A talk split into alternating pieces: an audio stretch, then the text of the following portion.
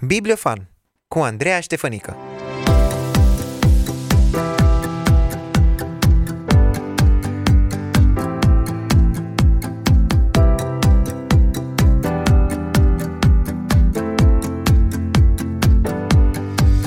Bună! În episodul de astăzi al emisiunii Bibliofan am ocazia să stau de vorbă cu o mai veche cunoștință, la care am remarcat uh, o pasiune molipsitoare pentru cărți și pentru oameni, uh, în special pentru adolescenți și tineri. Nu am vrut să ratez ocazia de a avea o discuție despre cărți cu o persoană care pledează în mod public uh, și cât de des poate despre lectură și cărți, așa că îi spun un bun venit lui Luci Bălănescu. Luci, îți mulțumesc că ți-ai făcut timp să vii la Cross One. Știu că ești implicat în multe proiecte, dar cred că avantajul meu a fost tocmai subiectul emisiunii Bibliofan, și anume lectura. Mm. N-ai putut să spui nu. Nu, n-am putut și, Andreea, mă bucur și eu tare mult că sunt uh, cu tine, că sunt cu voi uh, și sunt entuziasmat să vorbesc despre cărți și cine știe, poate reușesc să mai entuziasmez pe cineva cu dorința pentru citit. Asta este și scopul emisiunii Bibliofan, așa că te potrivești foarte bine. Uh, eu te cunosc din vremea studenției mele, cam din anii 2008-2009, din hmm. OSCEB, Organizația Studenților Creștini Evangeliști din București. Uh, acum uh, urmărește, scrii pe Facebook, în special textele despre parenting și hmm despre cărți și recunosc că mai m-am inspirat și eu din recomandările tale pentru a-i mai cumpăra soțului meu câte un cadou, câte o carte cadou. Tu ești destul de cunoscut în mediul online, în câte îmi dau eu seama, dar uh, o să te rog să te prezinți așa în câteva cuvinte. Ok. Sunt cunoscut cât de cât în mediul evanghelic online. Uh, e diferit, e, e, e o bulă mult mai mică decât uh, ne-am putea imagina noi, uh, dar sigur, sunt Lucian Bălănescu, am uh, 43 de ani deja. Uh, sunt căsătorit cu Bersi, sunt căsătorit cu Rodi de 18 ani, avem două Aveți fete. majoratul deja. Da, da, majoratul. Avem două fete, Eliana 13 ani, Ilinca 11 ani. Sunt păstor al Bisericii Buna Vestire din București, păstoresc biserica asta alături de încă patru colegi păstori. Uh, biserica asta a fost plantată de către fratele Vasile Taloș, care a plecat la Domnul în 2020 în timpul pandemiei. Um, mă ocup în Biserica Bună Vestire de um, lucrarea cu adolescenții, cu tinerii, de consiliere și de predicare. Cam astea sunt sferele uh, de care mă ocup, dar pe lângă toate lucrurile astea mai fac uh, un lucru și lucrul ăsta are legătură cu lectura um, încerc să îi ajut pe tineri să depășească problemele, um, crizele spirituale în care se află. Și pentru asta fac uneori și întâlniri apologetice în cafenele, în ceainerii, uh, mă întâlnesc cu ei și încerc să le ofer și anumite lecturi potrivite pentru luptele pe care le duc.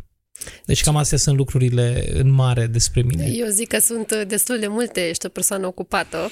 Da, din e păcate. foarte fain că Eu zic că e foarte fain că reușești să le faci pe toate. Mm-hmm. O să revenim acum un pic la pasiunea ta legată de cărți mm-hmm. și uh, legată de, de tine și adolescenți. Uh, e foarte posibil ca cei care ne ascultă acum, uh, și nu numai, să spună hm, pentru mine e prea târziu să mă apuc de citit. N-am reușit să citesc de mic, nu mi s-au pus la dispoziție cărți și acum uh, îmi e greu să fac asta. Mm-hmm. Ce crezi tu? Cum e cu pasiunea asta pentru citit? Poate ne spui un pic din experiența ta. Tu ai citit de când erai mic Nu. și pasiunea asta a crescut? Uh, nu, nu, n-am citit de când eram mic uh, și eu am avut sentimentul că am pierdut uh, trenul. Noi toți avem sentimentul că am pierdut, pierdut uh, tot felul de trenuri în viață.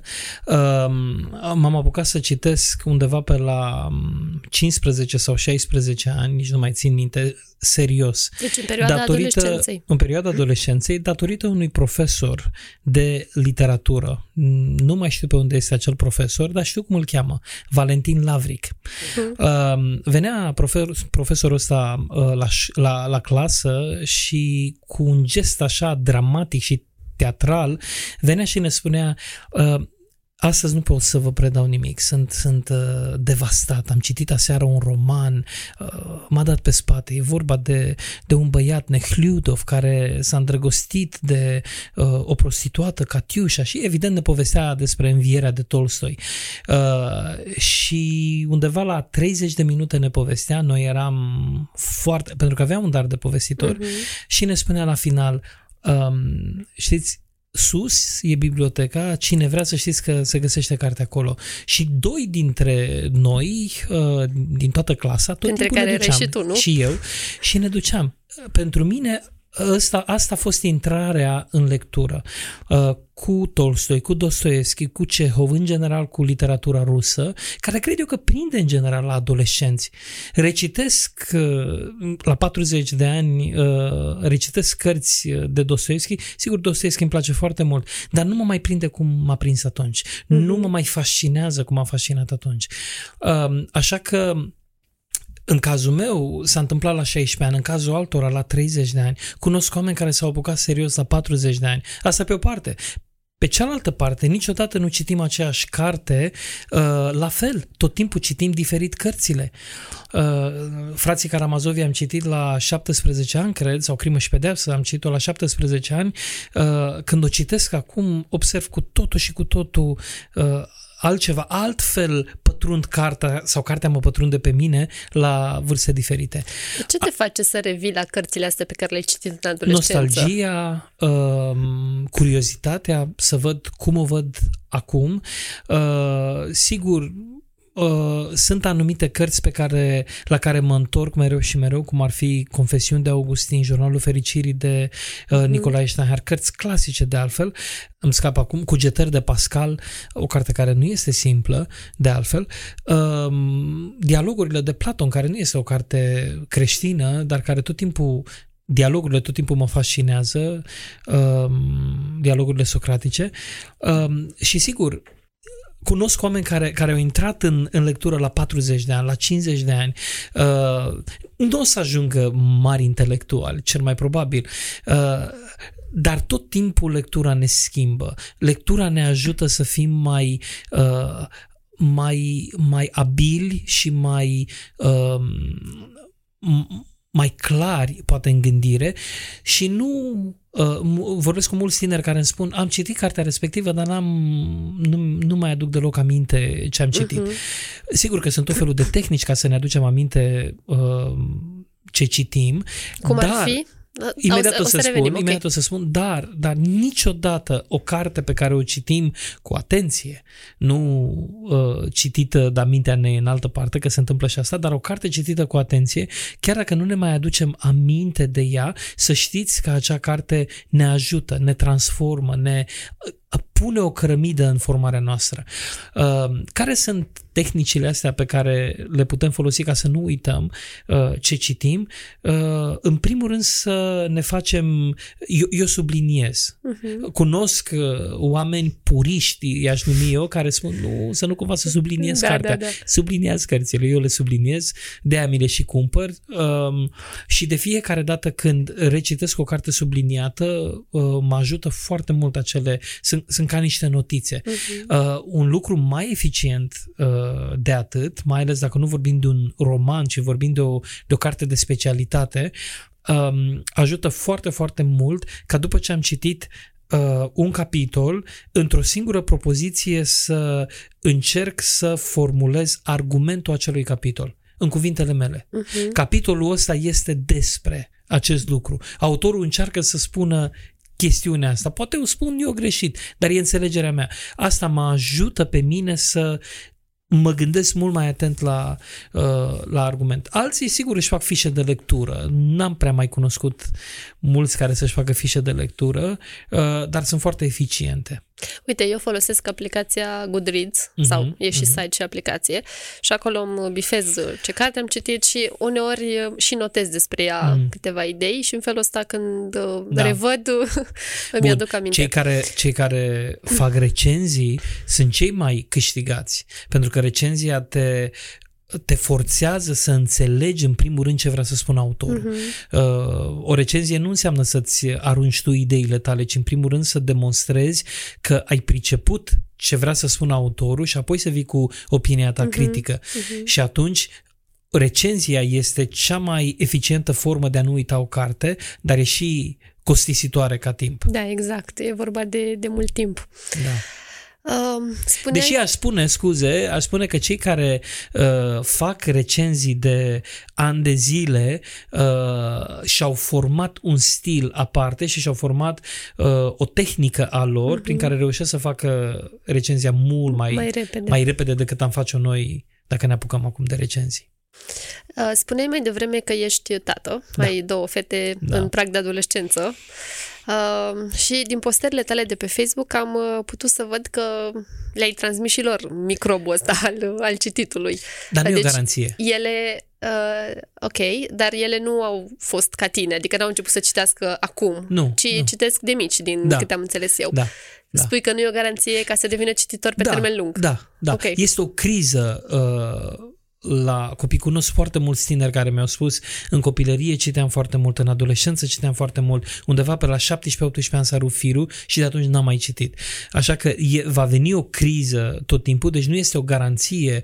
Uh, sunt, sunt scriitori a căror copii nu citesc uh, sau nu citesc foarte mult. Uh, în, în schimb, ce am făcut până acum, fetele mele încă o dată au 13 și 11 ani, deci nu mă pot uh, oferi pe mine ca un exemplu total. Până acum am reușit uh-huh. să le mhm. fac să citească, dar cum le-am făcut să citească? Și este foarte simplu, evident, citind. Uh-huh. Și citindu-le lor de când erau mici. Dar ăsta este un prim aspect. Citind. Doi, uh, oriunde, pentru că noi ne-am mutat de foarte multe ori, chiar acum ne-am mutat de o lună în alt loc, dar oriunde ne-am dus, ne-am umplut casa cu cărți. V-ați luat cărțile după voi. Nu ne-am e luat cărțile după greu noi. procesul ăsta de a muta cărți este, într-un loc în da, altul. Uite, biserica ne ajută și aici, avem foarte mulți tineri care ne ajută, dar, dar cărțile au fost sufrageria noastră este plină de cărți, copiii noștri au, au crescut cu, nu cu device-uri, deși evident că n-am putut să le ascundem, au limită la device-uri, dar sunt obligate la un moment dat când se plictisesc, pentru că nu le dau telefon, uh-huh. le mhm. spun, plictisiți-vă, nu e nicio problemă, dar totuși, uitați, aveți cărți,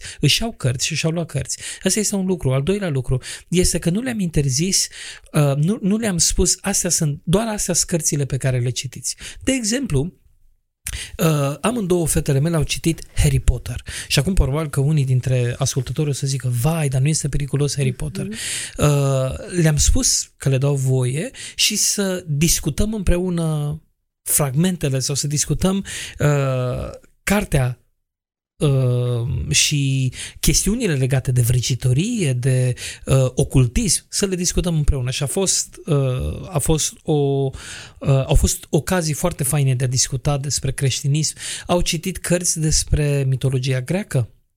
Uh, a fost o excepțională ocazie să, să facem o comparație între creștinism și zeii antici.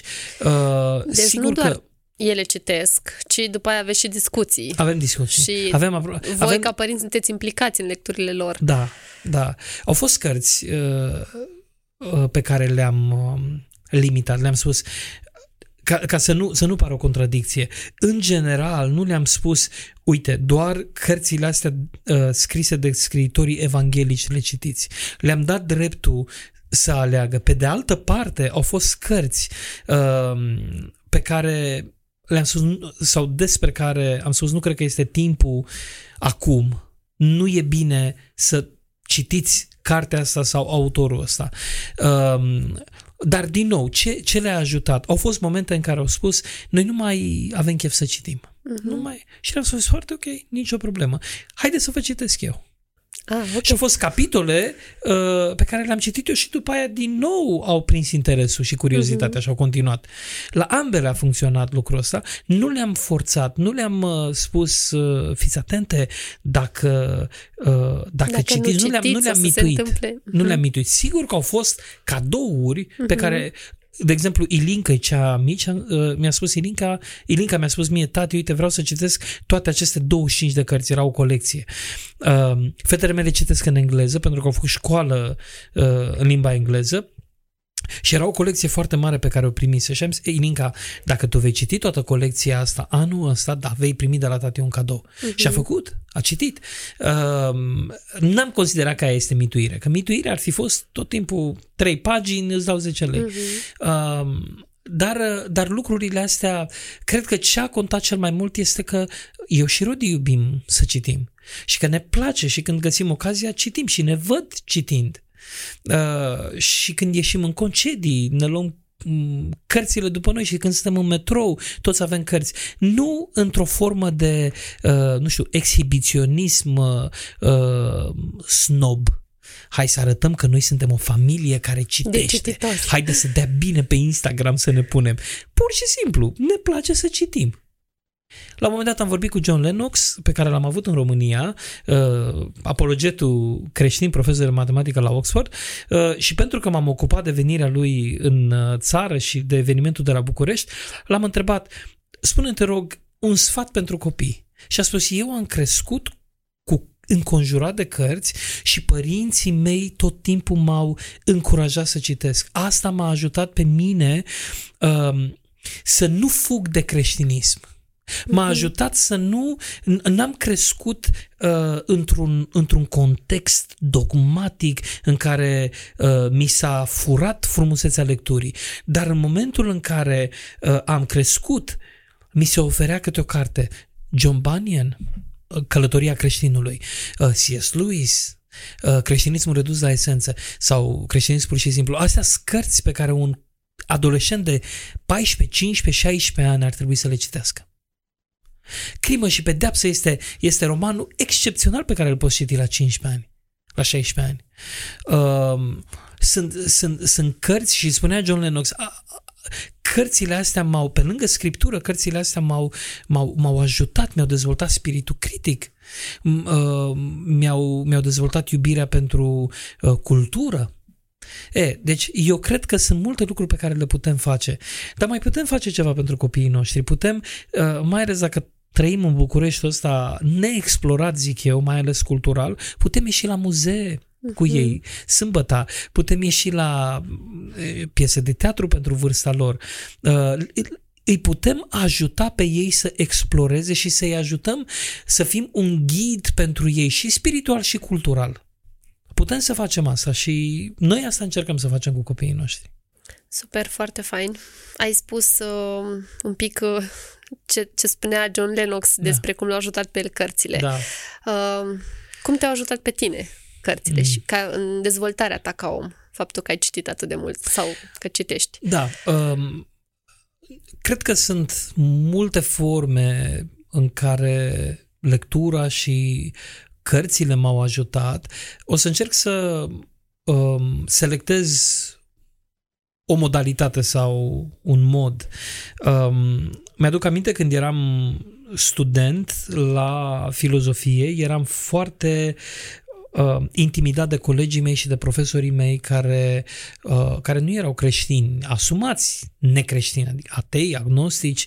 Uh, și la un moment dat am intrat în dialog cu ei, după ce am terminat facultatea am intrat în dialog cu uh, colegii mei de la muncă, uh, care iarăși erau atei și eram intimidat de convingerile lor. Și mi-am dat seama că nu sunt suficient de convins, că nu am convingeri puternice, uh, că lecturile mele sunt disparate, că nu am, nu am ceva serios și solid. Uh, și atunci, pentru mine a fost o hotărâre să, să fiu puțin mai, să citesc și mai Uh, mai, țintit. mai, mai țintit ca uh-huh. să mhm. am niște convingeri mai solide atunci când intru în dialog cu colegii mei. Mi-am dat seama, de exemplu, că sunt foarte nepregătit în, în dialogul despre Evanghelie sau apologetic. Sunt foarte nepregătit. Nu mi-am pus întrebări și nu vreau să dau vina pe biserica mea locală, o bisericuță din Mangalia, biserică baptistă, nu vreau să dau vina pe biserica respectivă, dar realitatea este că nu m-a pregătit pentru facultatea de istorie, de exemplu, sau pentru facultatea de filozofie uh, și, și m-am dus acolo și m-am simțit aruncat într-un ocean și aproape ridicol cu argumentele pe care le aveam. Și atunci ăsta este un lucru uh, foarte practic uh, pe care l-a făcut lectura pentru mine, uh, să mă echipeze cât de cât, să încerc să am să, să am mai multe laturi din care să privesc un răspuns. Filozofia m-a ajutat. Filozofia m-a ajutat, deși nu, în niciun caz nu am ajuns filozof, nu uh, îmi, îmi place să citesc filozofie, este un exercițiu pentru minte filozofia, dar cred că m-a ajutat să aduc oarecare claritate în limbaj, în gândire, în dialog, Istoria nu mai spun cât de mult ajută. Um, dar apoi literatura, poezia. Poezia, a, aș spune mai ales că eu acum sunt pastor, Păi sunt sunt oameni predicator. care citesc poezie. Eu așa sper.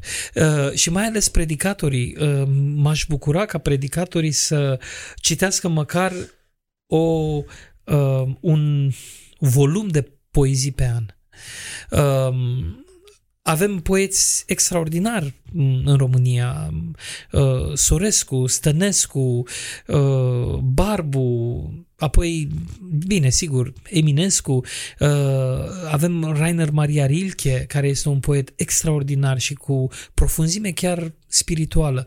Uh, M-aș bucura să văd predicatori care citesc și poezie și literatură. Sigur, asta nu înseamnă că predicarea lor trebuie să fie una infuzată în uh, literatură și să facă, uh, să facă, știu eu, balet, între ghilimele, cu informațiile pe care le au din cărți, cu citate. Nu, nu. Dar cred că, uite, de exemplu, Martin Lloyd Jones, care este predicatorul meu favorit, era un om cult, un om care citea foarte mult. Și când se ducea în, uh, în, uh, în concedii și umplea valiza cu cărți. Ce părere ai tu despre a citi mult versus a citi puțin și de calitate? Știi cum se spune? Mhm. Uh, mai bine uh, puțin și bun decât mult și prost. Uite, eu, de exemplu, la începutul fiecărui an îmi stabilesc așa un număr de cărți pe care să le citesc, ținând cont de fapt, ținând cont de programul meu Da. și de toate activitățile. Uh, și asta mă ajută, mă, mă ține cumva disciplinată. Uh, recunosc că mă și mândresc un pic că am Mhm. reușit să-mi Da, ating da. targetul. Dar uh, ideea e, e ok să citim mult? Adică să fim așa cititori din ăștia, carte Mhm, după carte, uh, sau să citim doar cărțile alea despre care auzim recomandate peste tot, ce că sunt foarte bune și... Eu, eu, de exemplu, am uh, o antitehnică de multe ori, când, că și eu îmi fac liste la început de an, uh, dar uneori chiar mă feresc de cărțile pe care uh, le recomandă toți și, și mă de, duc... de alea pe care scriu best, Da, bestseller nu, nu, și... nu, nu, nu, ale, pe alea chiar uh, trebuie să mă convingă, ani de zile trebuie să mă convingă o carte bestseller să o iau să o citesc, Mhm. uh, dar, dar nu o fac din că vreau eu să mă simt mai interesant, dar mi-a dezvoltat de-a lungul anilor un stil să caut autori uh, destul de necunoscuți. Uh, de exemplu, uh, vreau neapărat o dată pe an să citesc o autoare din Africa Mhm. sau pe cineva, știu eu, din uh, Cambodgia sau știu eu, din altă țară. Uh, Așa că mă mai duc și în zona aia. Și ce faci dacă găsești o carte care nu-ți place sau care nu e bună? R- Răspund imediat, revin, dar vreau să răspund la întrebarea de dinainte. Uh, Eu cred că cred că se poate citi chiar mult și bine. Mhm. Um, dar nu cred că scopul uh, lecturii și scopul cititului este să bifăm. Mhm. Uh, am citit 80 de cărți, am citit 120 de cărți anul ăsta, am citit... Uh, nu, nu cred. Cred că scopul pe care, pentru care trebuie să citim este uh, să ne placă, să uh, ne ajute. De exemplu, cărțile de uh, comentariile biblice sunt preferatele mele uh, sau citesc destul de mult în zona teologică um, și cărțile astea trebuie să mă ajute într-un fel practic să cresc, să mă cerceteze, să mă schimbe, să mă ajute să mă schimb. Um, de aia citim. Da, se întâmplă uneori să citesc de multe ori, de fapt, să citesc cărți pe care le consider slabe și le las și n-am nici cea mai mică Exact, uh, n-ai nicio vinovăție. vinovăție. Nu, deloc. Mă, chiar uh, îmi dau uh, niște aplauze. Uh, nu, n-am deloc vinovăție. Dar să știi, uneori citesc, există cărți nocive pe care le citesc tocmai pentru că sunt populare.